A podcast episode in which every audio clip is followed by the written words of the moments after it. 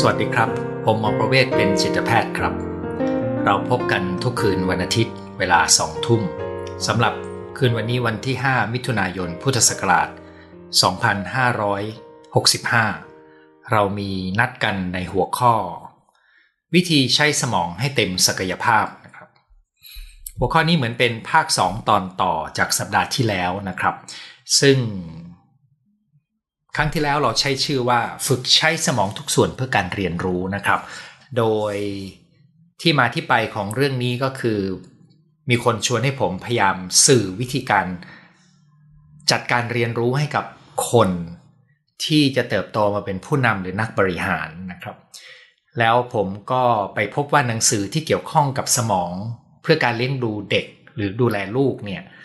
มีโครงที่น่าสนใจ ซึ่งก็คือหนังสือที่ชื่อว่า The Whole Brain Child นะครับโดยจิตแพทย์ที่ชื่อ Daniel Siegel นะครับหนังสือเล่มนี้เก่าพอสมควรนะครับ ผมไม่ได้นำเนื้อรายละเอียดมาคุย แต่ผมนำโครงของหนังสือเล่มนี้มาคุยกัน โดยโครงหนังสือเล่มนี้เนี่ยได้พูดให้เห็นว่า ในโลกยุคปัจจุบันเนี่ยเราต้องอยู่กับความไม่แน่นอน เราจะอยู่กับความไม่แน่นอนยังไง โดยที่ไม่ต้องกลัวจนถึงขั้นต้องไปยึดติดกับสิ่งเดิมๆที่เราคุ้นเคย ขณะเดียวกันก็สามารถเปิดรับสิ่งใหม่ในระดับที่ไม่ปล่อยให้มันมาท่วม จนเราจัดการไม่ได้ ซึ่งตรงนี้จะต้องเกิดจากความสามารถในการใช้ศักยภาพของสมองของเรา ให้เราลื่นไหลไปกับการเปลี่ยนแปลงได้นะครับ ซึ่งในครั้งที่แล้วเราได้คุยเนื้อหาไป 3 ก้อนนะครับวันนี้จะทวนให้เร็วๆนะครับ ในก้อนแรกเนี่ยหนังสือเล่มนี้ได้เชิญชวนว่า สมองนี่มันมีซีกซ้ายและซีกขวา ซึ่งซีกซ้ายและซีกขวาทำหน้าที่แตกต่างกัน ถ้าเราอยากจะพัฒนาเด็กให้มีการใช้ศักยภาพสมองให้เต็มพร้อม เราก็ต้องฝึกสิ่งที่สมองซีกซ้ายกับสมองซีกขวาทำทั้งสองฝ่าย ไม่ได้สึกฝ่ายใดฝ่ายหนึ่งนะครับ สมองซีกซ้ายก็จะดูแลเรื่องเหตุผล ภาษา การคิดวิเคราะห์ อันนี้แบบย่อนะครับ ถ้าจะฟังละเอียดไปฟังอาทิตย์ที่แล้วนะครับ สมองซีกขวาก็จะทำหน้าที่ด้านอารมณ์ความรู้สึก ภาษาทางกาย จินตนาการและความคิดสร้างสรรค์นะครับ ถ้าเราอยากจะฝึกลูก ในกรณีนี้ในหนังสือเล่มนี้ก็ถือหลักว่าถ้าลูกมีอารมณ์ อย่าพยายามเอาเหตุผลไปสู้ แต่ให้เชื่อมต่ออารมณ์กับอารมณ์ให้ได้ก่อน ด้วยความเข้าใจทางอารมณ์ จะทำให้อารมณ์ของเขาสงบลง แล้วเราจึงย้ายนะครับไปสู่ความเป็นเหตุเป็นผลในมุมมองที่ถอยออกมาได้ดีขึ้น แต่ในผู้ใหญ่การฝึกอารมณ์ความรู้สึก จะเป็นส่วนผสมสำคัญมาก เนื่องจากว่ายิ่งเราอยู่ในโลกที่มี AI มากขึ้นเรื่อยๆ ส่วนที่ AI จะทำสู้มนุษย์ไม่ได้ก็คือเรื่องของอารมณ์ความรู้สึกและความคิดสร้างสรรค์นี้เองนะครับ ก็เป็นเรื่องของการฝึกสองสิ่งที่ดูเหมือนเป็นขั้วตรงข้ามกัน คือสมองซีกซ้ายกับสมองซีกขวา นี่เป็นข้อเสนอที่ 1 ของหนังสือเล่มนี้นะครับข้อเสนอที่ 2 ของหนังสือเล่มนี้ก็คือ ฝึกสมองชั้นบนกับฝึกสมองชั้นล่าง ให้ไปด้วยกันได้คำว่าสมองชั้นบนกับสมองชั้นล่างเนี่ยมันเป็นคำของหนังสือเล่มนี้นะครับ แต่ก็ด้วยความที่คุณหมอแดเนียลนี่มีชื่อเสียงมาก วงการนักบำบัดหลายคนก็จะหยิบเอาภาษาของเขาไปใช้นะครับ สมองชั้นบนหมายถึงอะไร ก็หมายถึงส่วนที่เป็นสมองที่วิวัฒนาการมาในช่วงท้าย ซึ่งพบในลิงชั้นสูงและมนุษย์ทำหน้าที่คิดวางแผนนะครับ ตัดสินใจ ซึ่งสมองส่วนนี้เมื่อเกิดมาจนถึง 3 ขวบปีแรก มันยังไม่พัฒนานะครับ กว่าจะพัฒนาก็จะหลัง 3 ขวบปีไปแล้ว แล้วก็จะพัฒนาเต็มที่ตอนอายุแถวๆ25 บางรายก็อาจจะถึงเกือบ 30 ปีนะครับความเข้าใจนี้ก็จะมีผลกับการปฏิบัติกับเด็กแต่ละวัย แต่ในผู้ใหญ่ที่เราจัดการเรียนรู้คนที่มีอายุเกิน 30 ปีขึ้นไปเนี่ยเราก็ต้องถือว่าสมองชั้นบนของเขาสร้างเสร็จแล้วนะครับแต่สมองชั้นล่างทำอะไรนะครับ สมองชั้นล่างเนี่ยทำหน้าที่ด้านสัญชาตญาณการตอบสนองแบบฉับพลัน อันนี้ผมเติมเองนะครับ การไม่เสียเวลาไปกับการคิดวิเคราะห์ แต่ใช้ความรู้สึกลึกๆบางอย่างช่วยในการตัดสินใจ ซึ่งถ้าทำได้ดีจะถูกต้อง แต่ถ้าทำไม่ดีผิดพลาดซ้ำๆนะครับอยู่ตรงล่างเราใช้เป็นไหมนะครับส่วนสมองชั้นล่างนี้ก็ยังเป็นที่ของความทรงจำทางอารมณ์ ซึ่งเป็นฐานของ mindset ของมนุษย์เรานะครับการจะเปลี่ยน mindset ได้ต้องลงไปแตะที่สมองชั้นล่าง ไม่ได้สามารถจะเอาความคิดเชิงเหตุผล เอาการวิเคราะห์ เอาการวางแผนมาแก้ mindset ได้ เพราะความทรงจำทางอารมณ์มันอยู่ลึกลงไปกว่านั้นนะครับเช่นเดียวกันกับสมองชั้นล่างนี้ก็ยังทำหน้าที่เรื่องของการทำงานของร่างกายระบบต่างๆ ซึ่งเมื่อเราดูแลสมองในส่วนล่างแล้วก็สมองส่วนต่างๆ คู่กันไปกับร่างกายเนี่ยตัวเนี้ยมันถึงจะเต็มศักยภาพ ถ้าคุณไปดูคำแนะนำเรื่องของสมอง เช่นครั้งที่แล้วมีคนถามเรื่อง EF หรือ Executive Function เนี่ยนะครับ มีคนถามว่าเอ๊ะเรื่องที่ผมจะพูดเป็นเรื่อง EF ไหมเนี่ยเอ่อถ้าฟังถึงตรงนี้คงรู้นะครับว่าไม่ใช่เรื่อง EF เพราะ EF เป็นการพยายามจะคุยเรื่องสมองชั้นบน แต่เนื้อหาที่ผมหยิบมาคุยเป็นคุยเรื่องสมอง ทั้งชั้นบน ทั้งชั้นล่างชั้นซีกซ้ายแล้วก็ซีกขวาเนี่ยนะครับแต่มันมีอย่างหนึ่งที่ไม่ว่าจะมองไงก็ตามก็จะเป็นประโยชน์ก็คือการดูแลฐานทางร่างกาย การกิน การนอนการออกกำลังกายอย่างถูกต้อง ส่งผลดีกับสมอง ช่วยลดโอกาสสมองเสื่อม ช่วยแก้ปัญหาซึมเศร้าสารพัดประโยชน์นะครับดังนั้นตัวนี้ก็เป็นข้อเสนอที่ 2 ของหนังสือเล่มนี้ก็คือตัวเชื่อมโยงสมองชั้นบนกับสมองชั้นล่างนะครับ ในเด็กหนังสือเล่มนี้ก็จะบอกแนะนำว่าเวลาที่เขามีอารมณ์ปฏิกิริยารุนแรงเนี่ยอย่าพึ่งต้องต้องให้ใช้การเคลื่อนไหวทางร่างกาย อาจจะเป็นหนึ่งในวิธีในการทำให้สงบลงนะครับ ผมจะไม่เน้นเรื่องในเรื่องเด็กนะครับ จะพยายามดึง ไม่งั้นจะเผลอไปพูดเรื่องเด็ก นี่คือข้อเสนอที่ 2 ของหนังสือเล่มนี้นะครับ ซึ่งได้พูดกันในครั้งที่แล้ว ข้อเสนอที่3นะครับก็คือว่ามนุษย์มีความทรงจำซึ่งสมองของคนเราเนี่ยความทรงจำมันมีแบบที่บันทึกไว้แบบที่เรายังไม่ค่อยรู้ตัวและยังไม่ค่อยได้ผ่านกระบวนการ จึงไม่เกิดเป็นผลึกบทเรียนหรือการเรียนรู้นะครับ กับความทรงจำที่ได้ผ่านกระบวนการ ได้หยิบออกมาทบทวน ได้แปลงออกมาเป็นบทเรียนนะครับการแปลงประสบการณ์ต่างๆ ที่มีอยู่ในความทรงจำที่ยังไม่มีการทบทวนหรือพูดคุย ถ้าจัดกระบวนการได้ดี มันจะกลายเป็นบทเรียนที่ดีสำหรับเด็กหรือสำหรับผู้ใหญ่ทั้งนี้ก็เพราะว่าถ้าคุณสมมตินะครับว่าคุณกำลังเดินทางไปที่ท่องเที่ยวที่หนึ่ง แล้วก็คุณก็มีประสบการณ์แปลกใหม่ คุณอาจจะจดจำสิ่งเหล่านั้นได้มาก แต่คุณก็จะจำได้เพียงบางแง่มุม ในฐานะที่คุณเป็นนักท่องเที่ยวใช่ไหมครับ แต่เวลาที่เราจะหาประสบการณ์ในเรื่องอื่นเนี่ยจากฐานของเวลาที่เราจะแปลงประสบการณ์เป็นบทเรียนเนี่ยนะครับ มันจำเป็นที่จะต้องมีโอกาสหยิบเอาก้อนประสบการณ์นั้นเนี่ยซึ่งเป็นส่วนหนึ่งของความทรงจำใช่ไหมครับ ขึ้นมามองในมุมต่างๆ ให้เกิดเป็นการเรียนรู้ เดี๋ยวผมจะขยายความเรื่องนี้ให้ในตอนภาคปฏิบัตินะครับ การแปลงประสบการณ์อะไรก็ตามให้เป็นบทเรียนจึงเป็นเหมือนกับการที่เรารู้จักใช้ต้นทุนในชีวิต มาก่อให้เกิดประโยชน์ ไม่เช่นนั้นแล้วสิ่งที่เป็นประสบการณ์อาจจะไม่มีบทเรียนที่ดีอยู่ในนั้นก็ได้ หรืออาจจะมีบทเรียนผิดผิดอยู่ในนั้นก็ได้นี่นะครับ เช่น ถ้าเราไม่สรุปบทเรียนดีๆ เราก็อาจจะผิดซ้ำซากนะครับ เหมือนกับบางคนอกหักซ้ำซากแต่ไม่เปลี่ยน เพราะเขาไม่ได้สรุปบทเรียน ว่าอะไรทำให้เขาอกหักซ้ำซากนะครับ บางคนลงทุนแล้วก็เจ๊งทุกทีก็ไม่สรุปบทเรียนนะครับ การแปลงประสบการณ์เป็นบทเรียนจึงเป็นเรื่องสำคัญ ในหนังสือเล่ม Whole Brain Child ก็จะพูดถึงการแปลงความทรงจำที่ยังไม่ได้จัดการเป็นความทรงจำที่จัดการแล้ว เขามีภาษาอังกฤษเรียกนะครับ แต่ผมจะไม่ออกชื่อมา แต่ในส่วนที่เขาใช้ในภาคปฏิบัติก็คือ คุยเรื่องของเรื่องราวที่เกิดขึ้น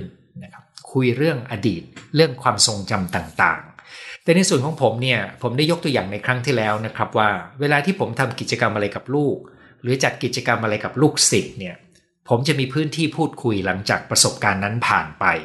ทำไมต้องทำเช่นนั้นก็เพราะว่าเวลาที่เราอยู่ในประสบการณ์ตรงเนี่ยมันก็เหมือนกับเราอยู่บน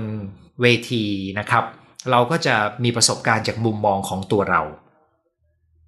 แต่เวลาที่เรานั่งทบทวนมันพูดคุยถึงมันเนี่ยเราเหมือนกับเรากำลังนั่งอยู่ข้างเวที นั่งดูตัวเองอีกครั้งหนึ่งนะครับการเห็นและการบทบทเรียนต่างๆ จึงเกิดขึ้นได้แตกต่างกันนะครับ ผมดูหนังกับลูกจบการดูหนังแล้วผมก็จะถามว่า เออเขาคิดยังไงกับหนังเรื่องนี้ มีคำถามเยอะมากเลยครับ คิดยังไงกับตัวละคร รู้สึกมันเมคเซนไหมกับตรงนั้นทำไมคนนี้ถึงทำอย่างนั้นเนี่ยนะครับ แล้วชอบวิธีการจบของผู้กำกับหนังไหม ถ้าเขาเป็นผู้กำกับหนังเขาคิดว่าเขาจะจบหนังยังไงคำถามพวกนี้มันกระตุ้นความนึกคิดได้ทั้งนั้นนะครับ แต่ถ้าเป็นการเรียนกับผู้ใหญ่นะครับ คนที่โตมาเป็นนักบริหารหรือเป็นผู้นำของหน่วยงานเนี่ยเราก็สามารถจัดคาบที่เรียกว่ามีชื่อภาษาอังกฤษเท่ๆว่า reflection นะครับ reflection ที่เหมือนกับเป็นการสะท้อนเนี่ยเราจัดพื้นที่ให้เขาฝึกนิสัยในการทบทวนสิ่งที่เพิ่งเกิดขึ้นหรือทบทวนเรื่องราวต่างๆ โดยมองถอยออกมา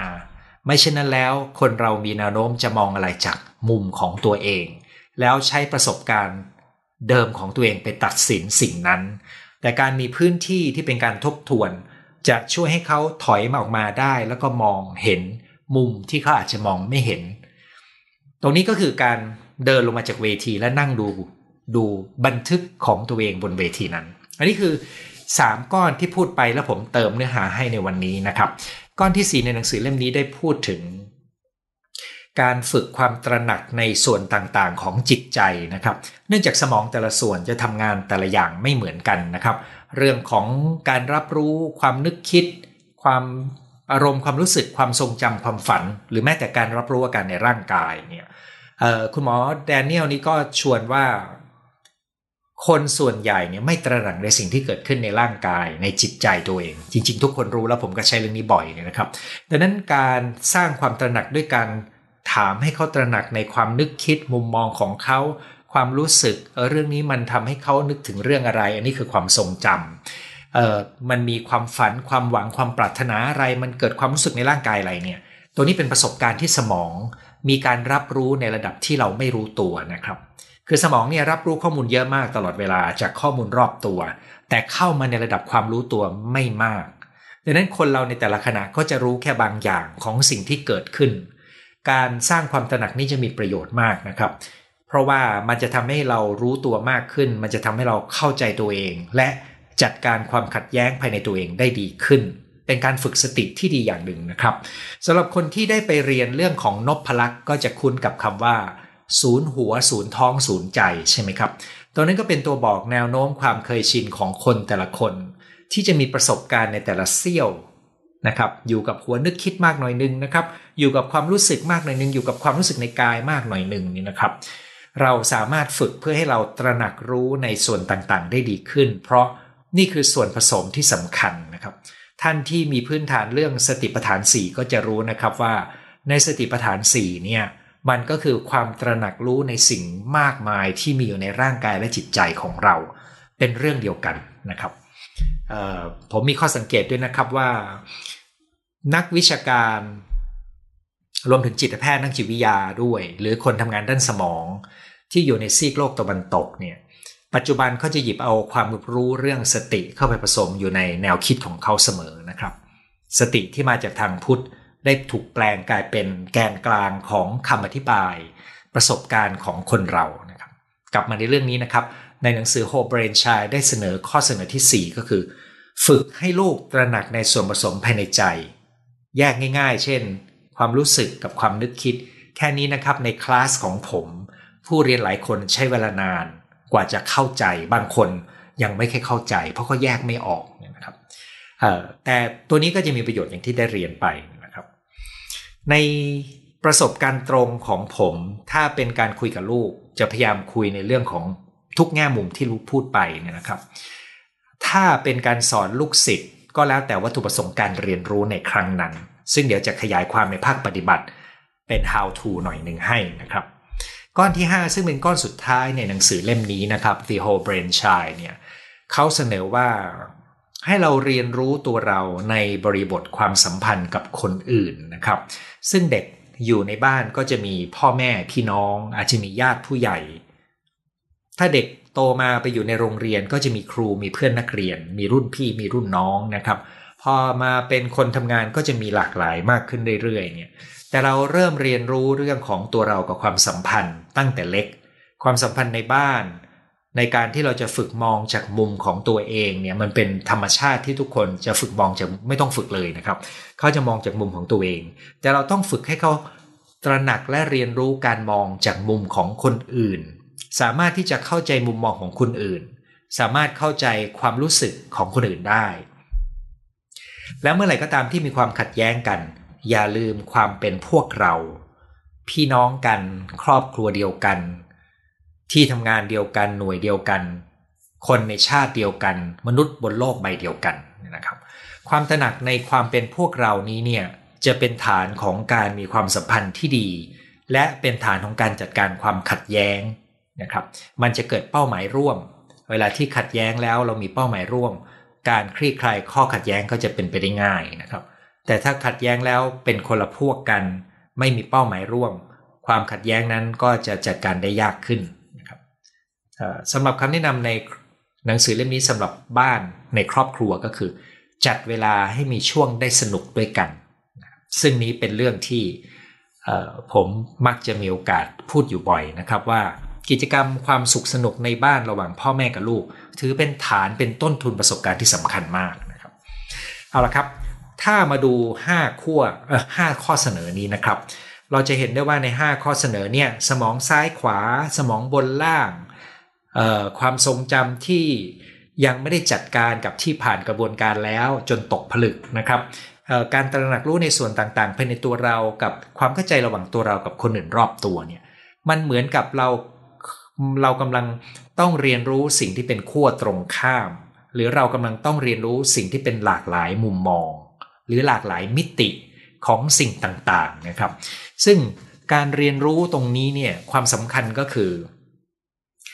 สมองได้รับการออกแบบให้รับรู้ทุกอย่างที่ผมพูดไปอยู่แล้วนะครับ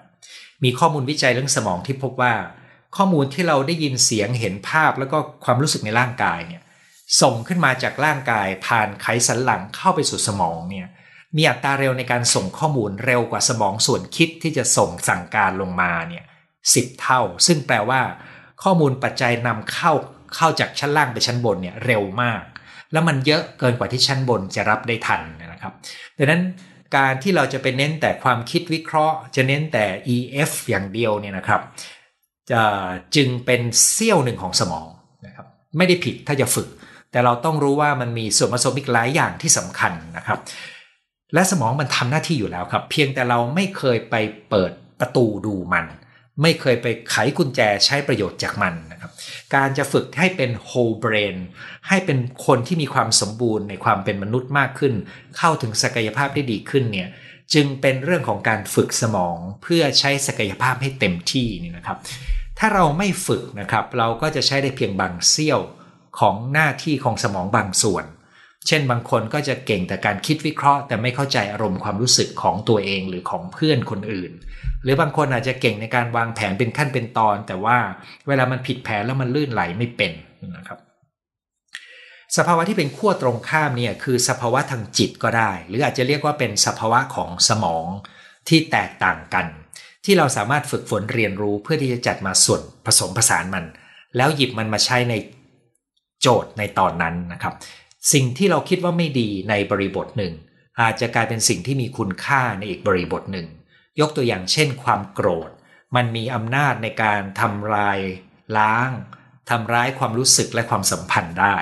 แต่ความโกรธถ้าหยิบมาใช้ในบริบทที่ถูกต้อง ก็จะเป็นการเรียนรู้ของการปกป้องและรักษาสิทธิ์นะครับ สิ่งที่เรียกว่าดีหรือไม่ดีถูกหรือผิดมีประโยชน์หรือไม่มีประโยชน์เนี่ยมันขึ้นอยู่กับบริบทและการใช้งาน ถ้าเรามีทัศนะเช่นนี้ก็แปลว่า ถ้าอยากใช้สมองให้เต็มศักยภาพ เราจำเป็นต้องปรับรื้อความเชื่อ พื้นฐานเกี่ยวกับสิ่งที่ดีและไม่ดีใหม่นะครับ เช่นที่ครั้งที่แล้วผมพูดว่าการศึกษาไทยและการศึกษาทั่วโลกให้น้ำหนักกับเรื่องของ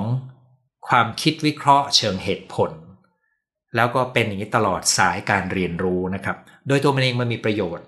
แต่การละเลยขั้วตรงข้ามของมัน เราก็อาจจะมีเด็กเก่งที่ไร้จรรยาบรรณหรือว่าไม่มีความเมตตาอยู่ในจิตใจนะครับ เราต้องการพัฒนามนุษย์ที่มีความสมบูรณ์พร้อม เราก็ต้องใช้ศักยภาพของสมอง ให้มีครบถ้วนมากขึ้นนะครับท่านี้ก็จะมาตอบคำถามว่า แล้วเราจะเอามาปฏิบัติได้อย่างไรเนี่ยนะครับตรงนี้เนี่ยจะเหมือนกับคล้ายการปรุงอาหารนะครับ ปกติผมไม่ใช่คนทำอาหารนะครับ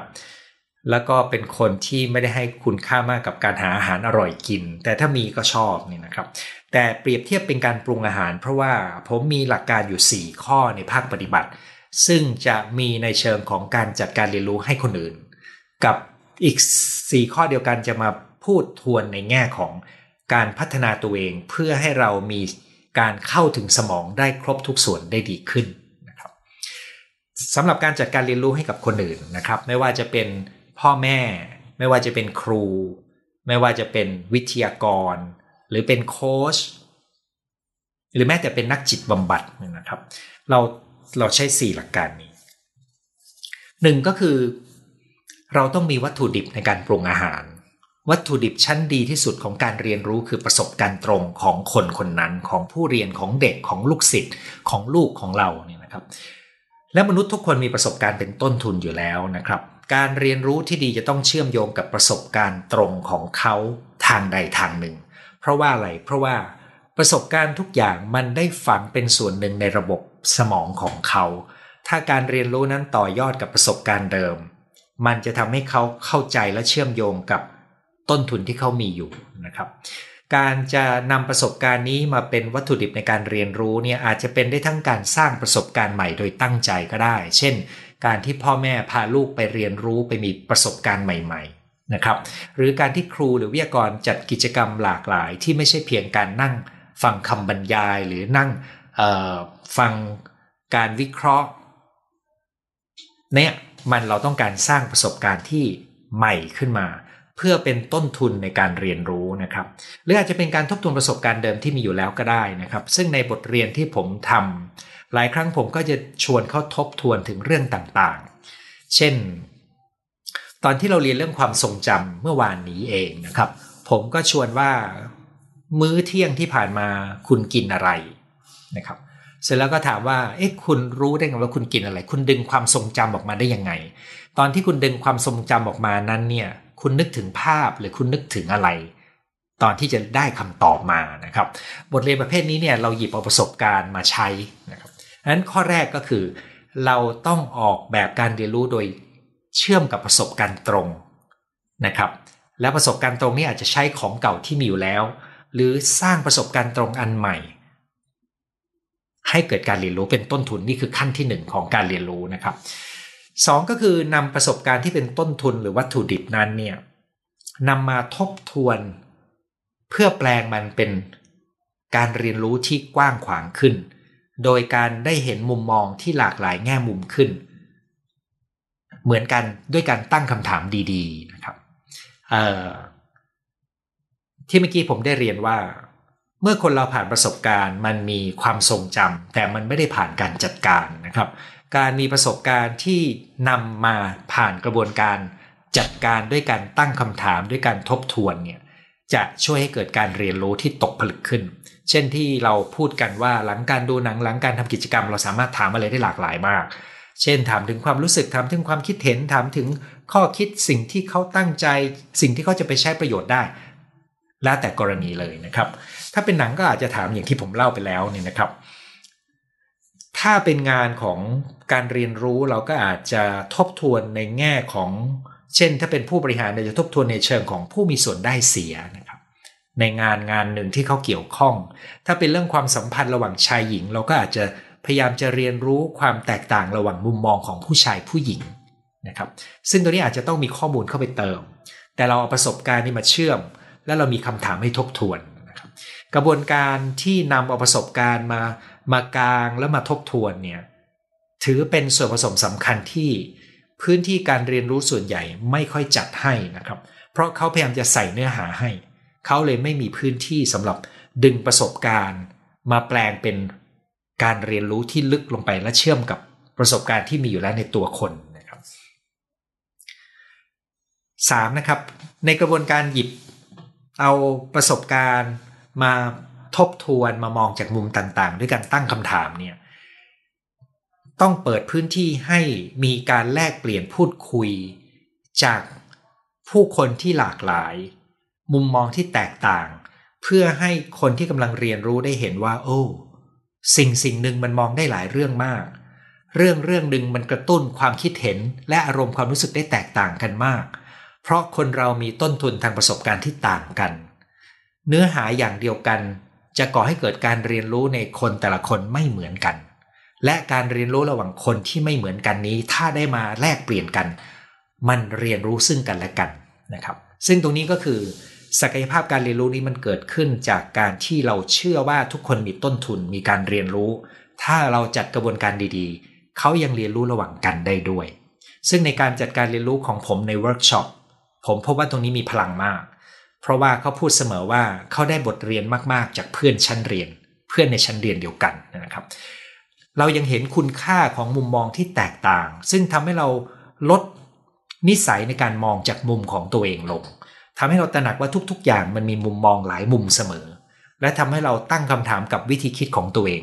ก่อนที่จะมีข้อสรุป มันทำให้เราตระหนักรู้ในความคิดของเราว่า มันอาจจะไม่ใช่ตัวที่ดีที่สุดก็ได้ คุณเห็นไหมครับว่ามันมีประโยชน์มากถ้าคุณเพียง จัดเอาประสบการณ์มามีพื้นที่ และในพื้นที่นั้นมีมุมมองที่หลากหลาย ข้อสุดท้ายนะครับข้อ 4สำหรับการจัดการเรียนรู้และประสบการณ์การเรียนรู้ก็คือ ให้ผู้เรียนเนี่ยได้ทดลองบทสรุปนั้นใหม่ดู ทดลองทำใหม่ ถ้าทำได้หรือวางแผนว่าจะไปประยุกต์ใช้ยังไง ไปทดลองยังไงในครั้งหน้าถ้าเขาเจอเนี่ยนะครับ มันก็เป็นช่วงของภาษาอังกฤษเรียกว่า application นะครับ คือเป็นการประยุกต์ใช้ทันทีที่เรานึกถึงการประยุกต์ใช้แล้วเรานึกว่าเราจะทำยังไงเนี่ย ตัวนั้นมันเป็นการเตรียมความคิดในสมอง เตรียมถ้าพูดถึงการเคลื่อนไหวนะครับ แค่จินตนาการว่าเราจะเคลื่อนยังไง สมองก็ทำงานแล้วนะครับดังนั้นตัวขั้นที่ 4 ก็คือการได้ทดลอง ประยุกต์ใช้บทเรียนที่เราได้มาในบริบทต่างๆนะครับทวนนะครับหนึ่งก็คือต้อง เชื่อมโยงประสบการณ์ตรงของผู้เรียน ถ้า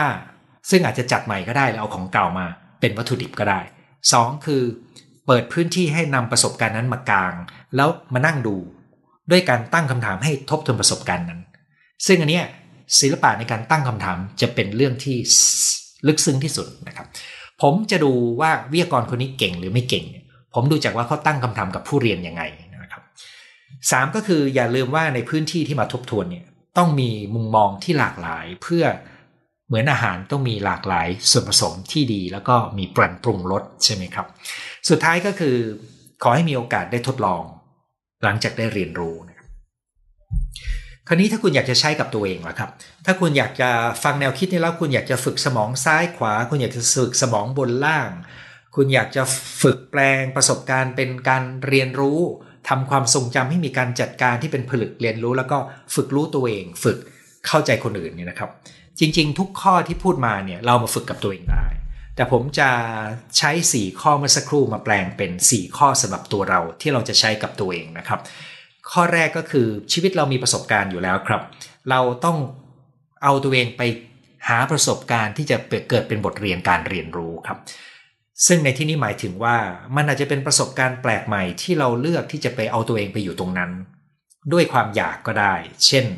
คุณอยากท่องเที่ยว คุณอยากเรียนรู้สิ่งใหม่ คุณอยากพบปะผู้คนเนี่ยแต่บางครั้งเราอาจจะต้องฝืนเอาตัวเองไปอยู่ในที่ที่เราอาจจะยังลังเลจะดีไม่ดี แต่เรารู้ดีว่ามันมีประสบการณ์บางอย่าง ซึ่งอาจจะเป็นเรื่องแปลกใหม่สำหรับเราเนี่ยนะครับ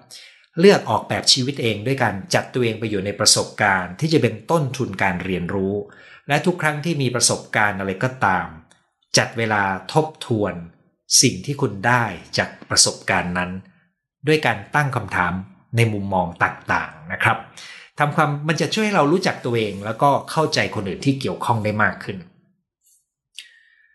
แล้วก็คุณคงรู้นะครับขั้วตรงข้ามเนี่ยหมายความว่า คุณควรจะทำกิจกรรมหรือทำสิ่งที่ตรงกันกับสิ่งที่คุณคุ้นเคยบ้าง เพื่อคุณจะได้มีประสบการณ์ที่แตกต่าง แล้วก็ถ้าคุณเป็นคนคิดวิเคราะห์เก่ง คุณอาจจะต้องเปิดพื้นที่ให้อารมณ์ความรู้สึกได้ไหลเข้ามาบ้างนะครับ ถ้าคุณมักจะจมไปในอารมณ์ความรู้สึกของตัวเองบ่อย คุณอาจจะต้องถอยมาเป็นผู้เฝ้าดู ความนึกคิดให้เก่งขึ้นนะครับ อันนี้ก็คือความจงใจเติมคุณสมบัติที่เป็นขั้วตรงข้ามเข้ามาในตัวเรา 2. นะครับในการที่เราจะเกี่ยวข้องกับเรื่องต่างๆเนี่ย ฝึกตั้งคำถามกับวิธีคิดของตัวเอง แล้วก็ฝึกตั้งคำถามกับทัศนะหรือ mindset ของตัวเองนะครับ ผมเคยได้พูดเรื่อง mindset อยู่หลายครั้งนะครับว่า คนเราไม่ตระหนักใน mindset ของตัวเอง เพราะมันอยู่ลึกๆ มันเป็นความรู้สึกบางอย่าง ที่เชื่อมกันกับประสบการณ์ทางอารมณ์ในอดีต แล้วมันมาแฝงโผล่ออกมาให้เห็นเป็นความเชื่อที่เราอาจจะพูดออกมาได้หรือเราอาจจะตระหนักในความนึกคิดที่วิ่งเข้ามาแวบนั้น นะครับ ตัวเนี้ยคือเราต้องฝึกสังเกตและตั้งคำถามกับความนึกคิดทัศนคติ และตระหนักด้วยว่าเรากำลังได้รับอิทธิพลจากประสบการณ์ของเก่าปนมาเสมอ ดังนั้นมุมมองและทัศนะของเราเนี่ยมันเป็นของที่อาจจะไม่ทันสมัยหรืออาจจะไม่เหมาะกับสิ่งที่เราเจออยู่ในตอนนั้นก็ได้ เราจึงจำเป็นต้องเปิดรับแล้วก็ตั้งคำถามว่า สิ่งที่เรากำลังคิดและรู้สึกตอนนี้ หรือทัศนะของเราในเรื่องนี้เนี่ยมันอาจจะมีตัวเลือกที่ดีกว่านี้ก็ได้นะครับ ความตระหนักว่ามันมีสิ่งที่อาจจะดีกว่าที่เป็นอยู่ก็ได้ ก็จะทำให้เราเปิดพื้นที่ในการค้นหาเปิดพื้นที่ในการทดลอง แล้วเราสามารถเลือกที่จะเปลี่ยนแปลงจากข้างใน ว่าเออฉันไม่ชอบทัศนะแบบนี้ของตัวเองฉันอยากจะเปลี่ยนใหม่นะครับ ก็จะมีคำถามว่า คุณอยากจะเปลี่ยนใหม่ ให้คุณมีทัศนะต่อเรื่องนี้อย่างไงใช่ไหมครับ คุณอยากจะมีวิธีการปฏิบัติกับสิ่งนี้ในวิธีใหม่อยังไง วิธีตัวนี้ก็เป็นการเช็คมุมมอง เช็คทัศนะ เช็ควิธีการปฏิบัติในเรื่องต่างๆ ของตัวเอง ให้มันมีการตรวจสอบ ให้มันมีการเปรียบเทียบในมุมตรงข้ามให้มากขึ้น อันนี้คือข้อที่ 2 คือตั้งคำถามกับตัวเองบ่อยๆนะครับสก็คือสร้างนิสัยในการแลกเปลี่ยนกับผู้คนโดยเฉพาะคนที่มีประสบการณ์ หรือมีวิธีคิดที่แตกต่างจากเรานะครับ โดยทั่วไปผู้ชายกับผู้หญิงก็จะต่างกัน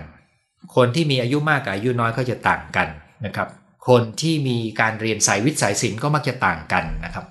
คนที่มีประสบการณ์การเป็นเจ้าของธุรกิจกับคนทำงานกินเงินเดือน ก็มักจะต่างกันนะครับ ผู้บริหารกับคนทำงานก็ต่างกัน คนทำงานที่เลือกไม่เป็นผู้บริหารก็จะแตกต่างจากผู้บริหารที่อยากเป็นผู้บริหารนะครับ ทั้งหมดนี้เนี่ยเราเลือกได้ที่เราจะคุยกับผู้คนหลากหลาย โดยไม่ได้คิดว่าอันไหนที่มันดีที่สุด แต่มันก็คือความหลากหลายที่ทำให้เราเปิดโลกทัศน์ เปิดมุมมองของเรา และตรงนี้จะสร้างความยืดหยุ่น คุณจำได้นะครับ ผมเปิดการคุยวันนี้ว่า โลกเต็มไปด้วยความไม่แน่นอน เราจะะเผชิญและอยู่กับความไม่แน่นอนนี้ได้ ก็ต่อเมื่อเราสามารถ มีความยืดหยุ่นจากข้างในด้วยการอยู่กับความไม่แน่นอน มีฐานที่มั่นบางอย่างในความเป็นตัวเรา แต่เปิดรับสิ่งใหม่ ๆ ซึ่งในที่นี้ก็คือหลากหลาย ความใหม่ๆนะครับ ทั้งประสบการณ์ มุมมอง วิธีคิดถูกตรวจสอบนะครับ ตัวเราเปิดการรู้จักพูดคุยกับคนใหม่ๆ และสุดท้ายนะครับ ข้อ 4 ก็คือ อย่าลืมครับเวลาที่คุณมีทัศนะอะไรก็ตาม อย่าคิดแล้วค้างอยู่ในหัวอย่างเดียว ให้ฝึกทดลอง ฝึกทดลองใช้บทเรียนในสถานการณ์จริง ให้ได้นะครับ แล้วสังเกตดูว่าเวลาที่คุณไปทดลองในสถานการณ์จริงในรูปแบบใหม่ มันเกิดประสบการณ์ยังไงบ้าง เช่น เวลาที่มีผู้เรียนมาเรียนกับผมในเรื่องใดเรื่องหนึ่งก็ตามเนี่ยเขาจะนำสิ่งที่เขาได้เรียนรู้ไปทดลองกับคนในบ้าน เช่น การสื่อสารไปทดลองกับคนรัก หรือไปทดลองกับที่คนในที่ทำงาน